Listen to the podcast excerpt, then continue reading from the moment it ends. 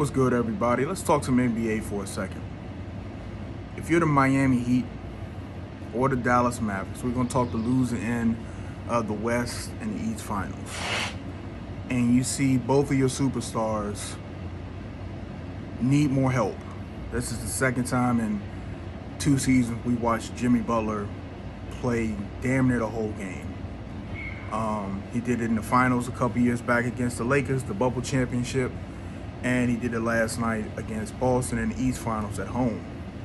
On the flip side, of the Western Conference, we watched Luka um, dispatch the Suns almost by himself, um, and then get to the West Finals, and they get annihilated by Golden State. Now, this is coming from a Washington Wizards fan here.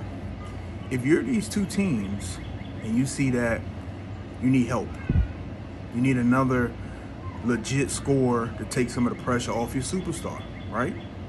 It's the only way you're going to move forward. Do you come and knock on the door the Washington Wizards to come get Bradley Beal? Now, I only got three minutes on this, so I'm going to keep this quick and short. If you're a Wizards fan and you're realistic, if you sign Bradley Beal long term to his supermax, whatever whatever deal it is, can you realistically realistically say this team is championship contenders? I say no. All right. The name of the game is to win championships. So, and it's nothing against Bradley Beal.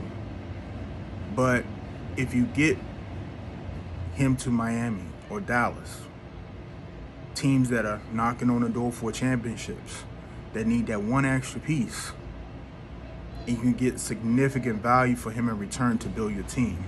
The Washington Wizards organization is they have to do what the Golden State Warriors did, which is build from within. They're not going to land no big free agents. So even if you sign Beal long term, nobody's coming here to play. They had the same thing, same problem with John Wall. When he was in his prime, they couldn't really get nobody to come here and play. The last big three was Arenas, Jamison, and Caron Butler. Um, so if you're the Wizards, if you're Miami, if you're Dallas, the Wizards have a whole, you know, kind of a dilemma. Do you sign Beal long term and suffer from mediocrity for two or three years before he demands out? If you're Miami or Dallas, do you come beg the Wizards for Bradley Beal so you can take your next step, which is winning a championship? Let me know what y'all think. This BJ with the Sideline Junkies. Peace. Bye.